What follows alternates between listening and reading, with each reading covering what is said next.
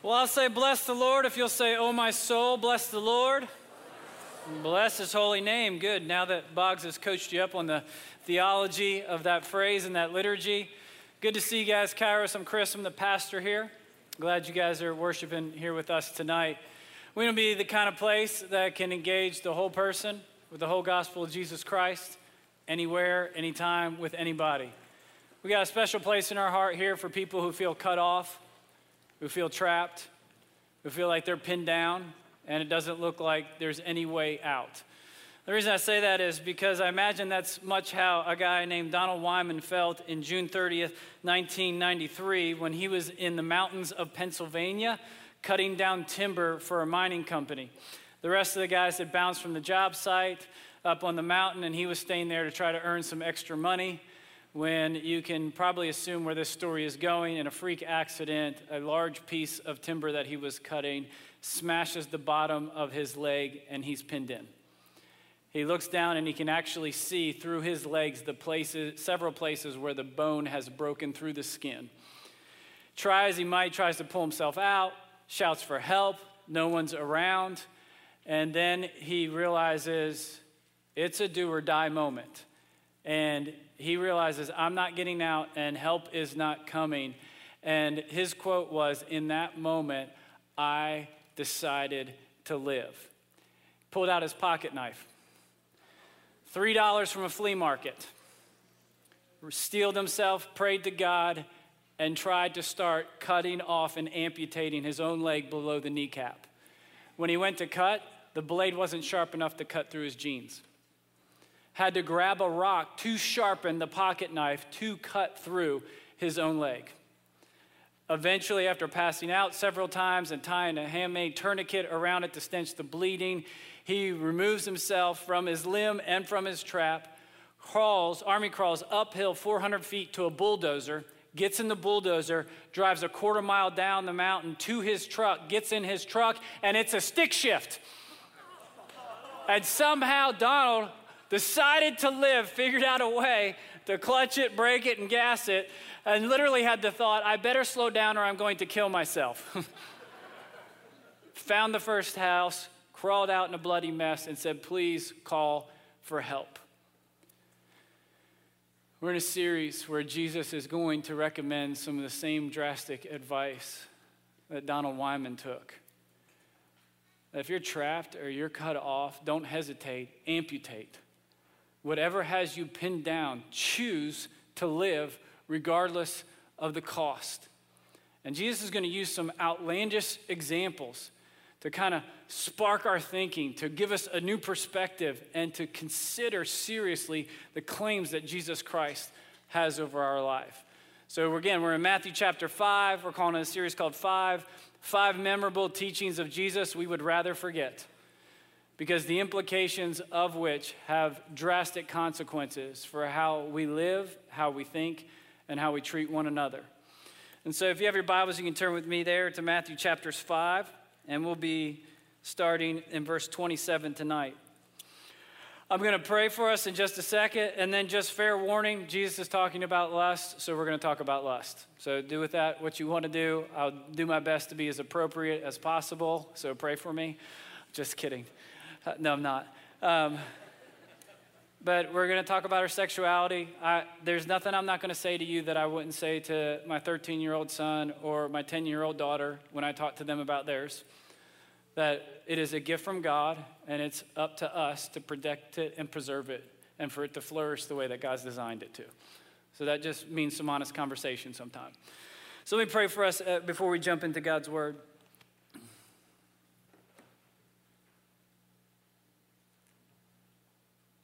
Holy Spirit, would you give us eyes to see and ears to hear? Eyes to see your beauty and your glory, and not just the things that we lust after that hold lies and false promises. Give us ears to hear what you're really saying and not just our own excuses.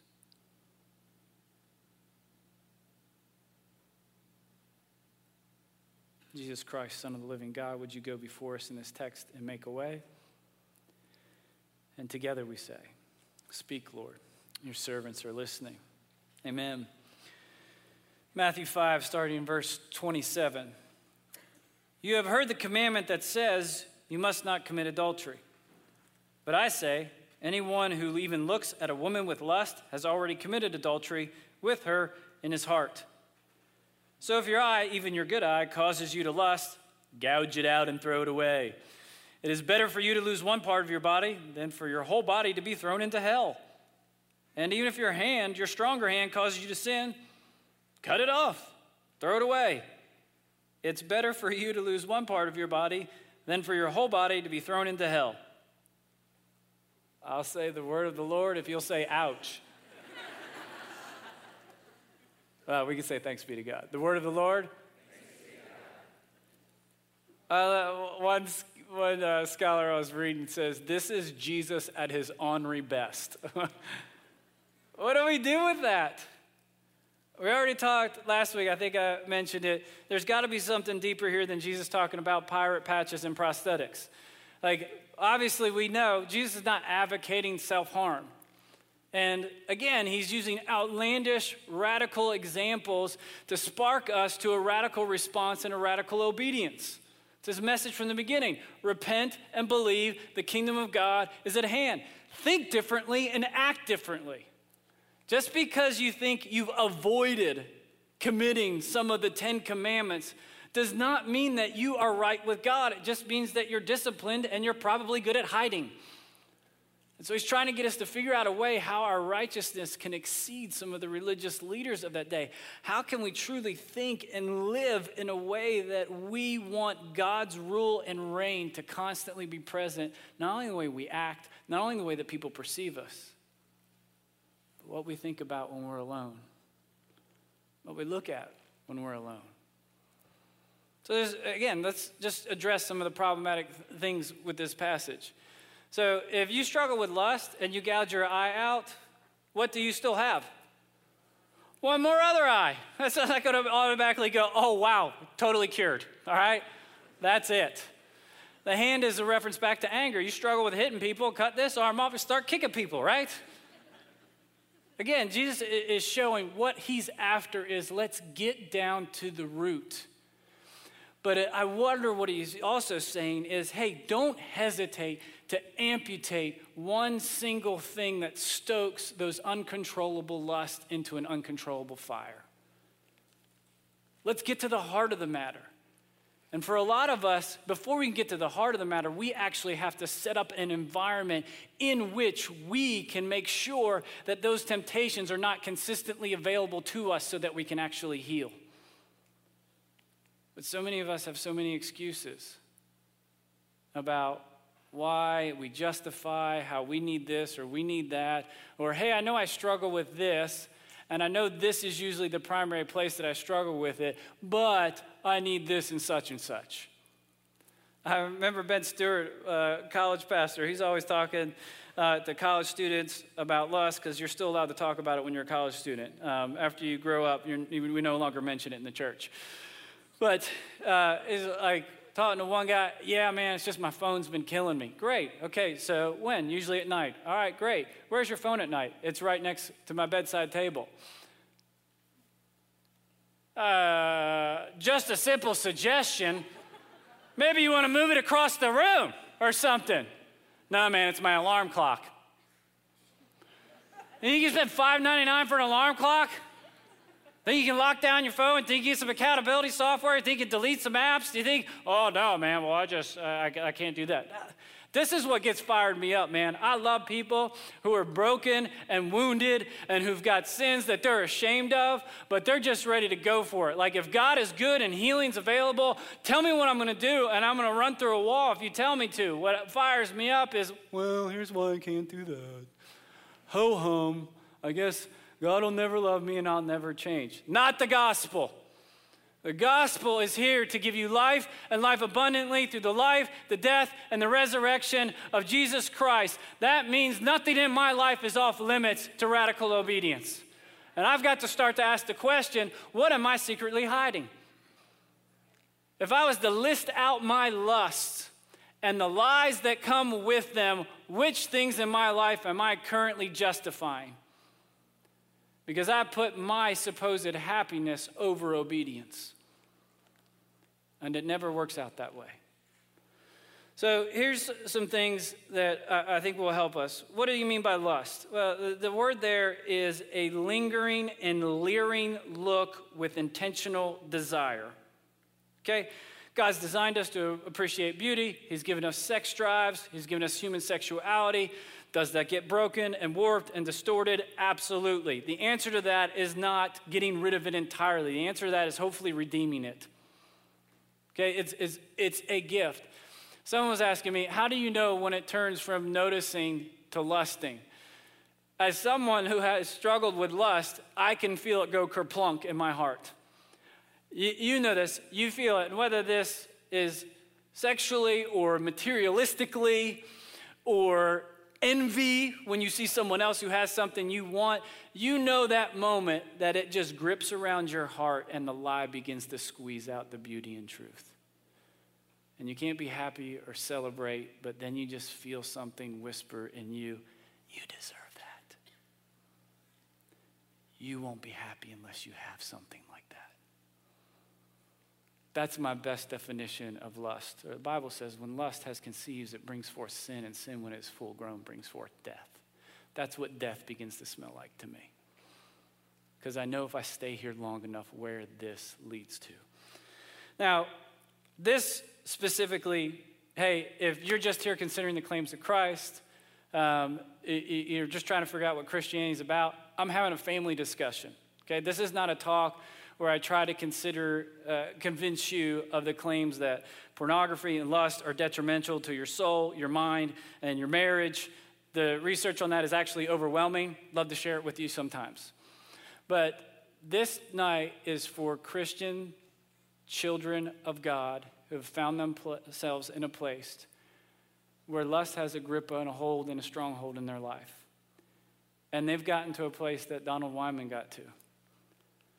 I decided I want to live because I'm pinned down and I'm trapped, and something needs to be amputated from my life because how I'm currently living is leading to death. And I've got a sneaking suspicion there's just more death in store. What I want is to be loved, valued, and approved. And what I've realized is this has started to sabotage my ability to connect to God and connect to other people in significant life giving ways. Even then, those of you who are there, there will be excuses that come up. There will be reasons for you to go, no, no, no, no, no, I don't need to listen to that, or hey, I'll do that tomorrow, or yeah, that's fine for you, or that's great for you, religious zealot. I just, I don't want to be one of those people. Of all the excuses I've heard and I've made myself personally, I think it all boils down to this one sentence. Whether I say this or not, I believe that my sexuality is my business as long as it's not hurting anyone. That seems to be the prevailing cultural idea around our human sexuality today, right? You do what's right for you. Who am I to judge? Just as long as it's not hurting anyone. Hey, men and women, here's a cultural observation when you remove a holy and sovereign and just and loving, forgiving God from your worldview, and you realize that you were designed to worship, usually what naturally takes as its place is human sexuality. And so, giving free, unrestricted rein to your sexual desires becomes the basis of what you worship. And the only thing that matters is hey, as long as you're not hurting anyone. It's okay. It's relativism. That's okay for you. That's all right for you. I'll do my thing, you do your thing. Who am I to say anything? Now, hear me very clearly.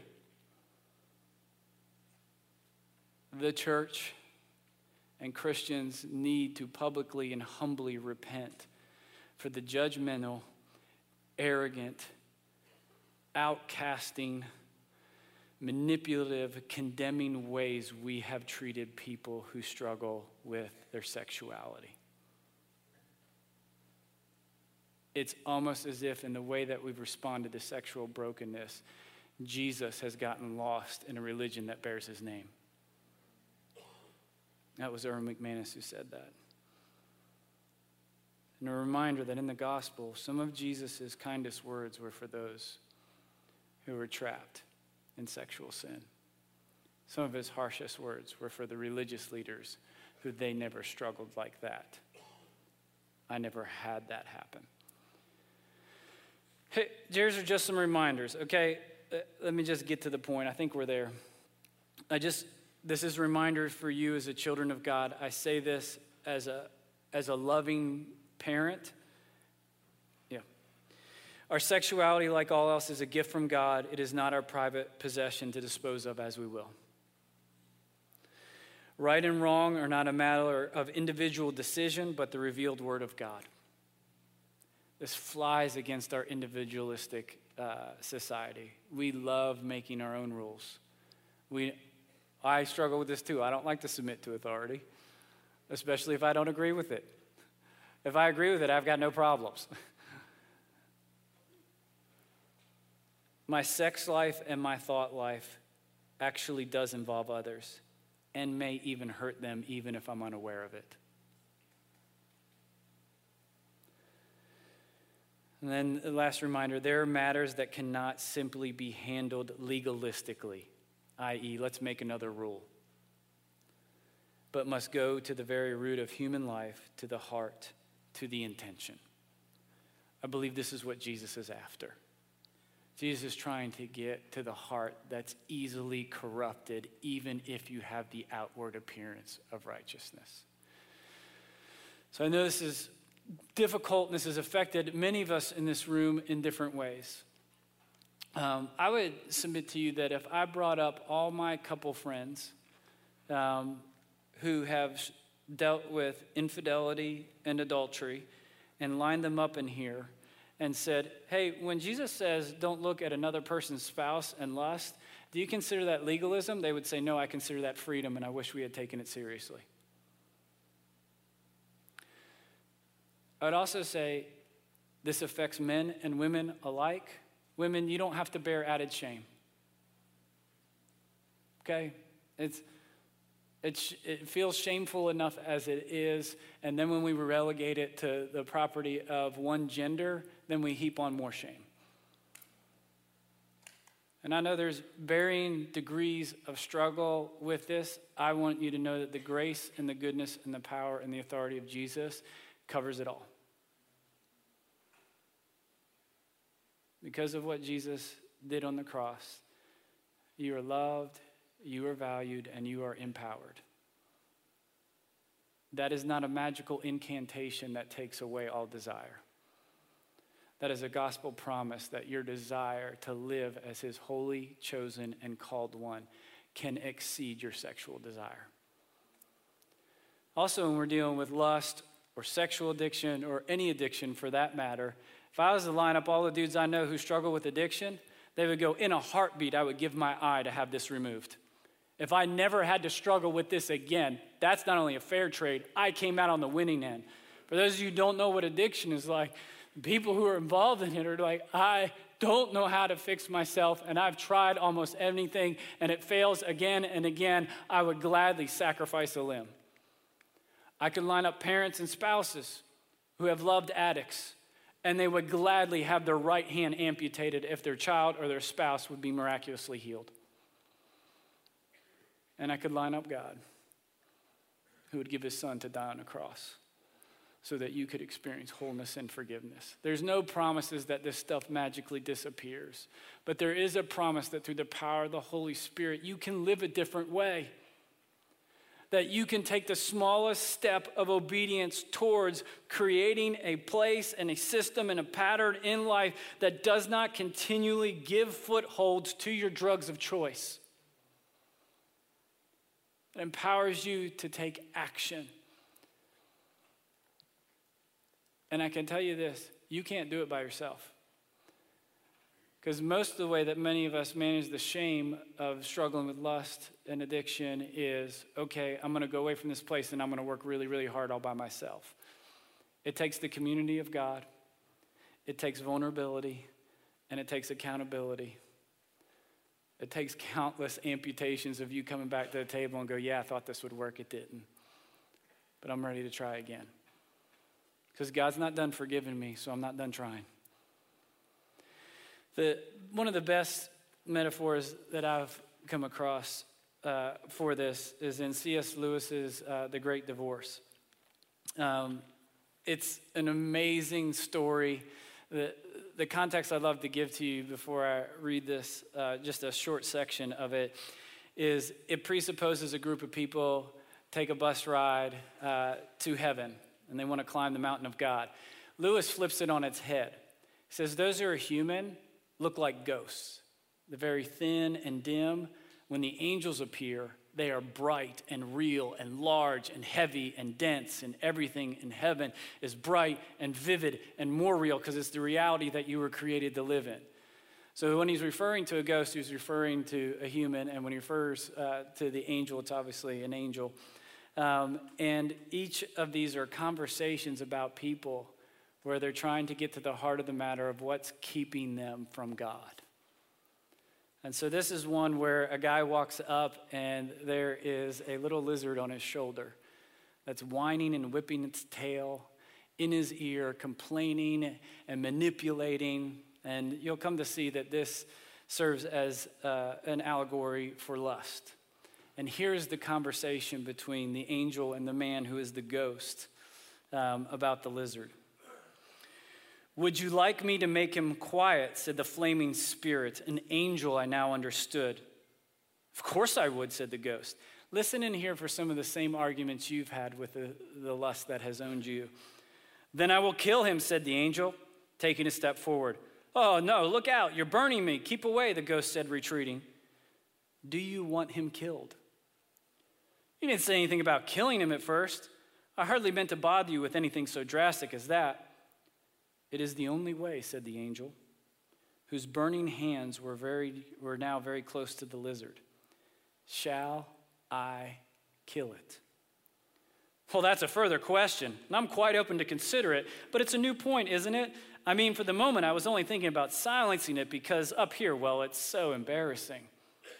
May I kill it? Well, there's time to discuss that later, isn't there? There is no time may I kill it. Please, I never meant to be such a nuisance. Please, really, don't bother. Look, it's gone to sleep now on its own accord. I'm sure it'll be all right now. Thanks ever so much. May I kill it. Honestly, I don't think there's the slightest necessity for that. I'm sure I'll be able to keep it in order now. I think the gradual process would be far better than killing it. The gradual process is of no use at all. Don't you think so? Well, I'll think that over what you said very carefully. I honestly will. In fact, I'd let you kill it now, but as a matter of fact, I'm not feeling so good today, and it would be most silly to do it now. I need to be in good health for the operation. So, some other day, perhaps. There is no other day. All days are present now. Get back, you're burning me. How can I tell you to kill it? You'll kill me if you did. It is not so. Why? You're hurting me now. I never said it wouldn't hurt. I said it wouldn't kill you. Oh, I know what you think. You think I'm a coward. But that isn't it. Really, it isn't, I say. Let me run back to the bus and get an opinion from my own doctor. I'll come back the first moment I can. This moment contains all moments. Why are you torturing me? Why are you making fun of me? How can I let you tear me into pieces? If you wanted to help me, why didn't you just kill the bloody thing without asking me before I knew? It would all be over now if you had. I cannot kill it against your will. It's impossible. Have I your permission? The scene goes on where the angel is almost closing his death grip on the lizard, and the lizard begins to speak and manipulate and lie and then bargain. One of his lines is I know I've never given you any real pleasure, but I've given you dreams, and I promise I'll give you more. Illusions. Finally, the conversation concludes Have I your permission? The angel said to the ghost, I know it will kill me. The angel says, It won't, but supposing it did. You're right. It would be better to be dead than to live with this creature. Then may I. Just do it. Go on, can't you? Get it over. Do what you like, bellowed the ghost, but ended whimpering, God help me. God, help me. God, help us all. If we're trapped or we're pinned down and we're cut off, what would it look like for us to choose to live tonight the way that God's designed us to live? The story isn't finished. Once the angel kills the lizard, it transforms. It transforms into a beautiful, mighty stallion, white with a gold mane and a gold hair. And immediately the man stands up taller than ever and more real than ever, with tears coming down his eyes, which Lewis would describe as liquid love. And then mounts the stallion, and horse and rider go off to the mountain of God. What would it take for you tonight to allow God to transform your lusts into a pure and holy desire? What is it tonight that you don't even need to hesitate? With God's power and God's help, you need to amputate so that His healing and His wholeness can come into your life. I'll close with these words from Romans 8 12 and 13. Therefore, brothers and sisters, you have no obligation to do what your sinful nature urges you to do. For if you live by your sinful nature, you will die. But if through the power of the Holy Spirit you put to death the deeds of your sinful nature, you will live. Amen. Let's take 120 seconds and practice our listening prayer. This is where we reflect on what did God have my name on tonight? If you're courageous and crazy enough, I'd encourage you to list out your lusts and the coordinating lies that they tell you that are going to lead you to death. And then perhaps ask the Holy Spirit, what do I need to cut out? What cancerous lust do I need to cut off so that I can cut free and fully understand and recognize the person you're calling me to be?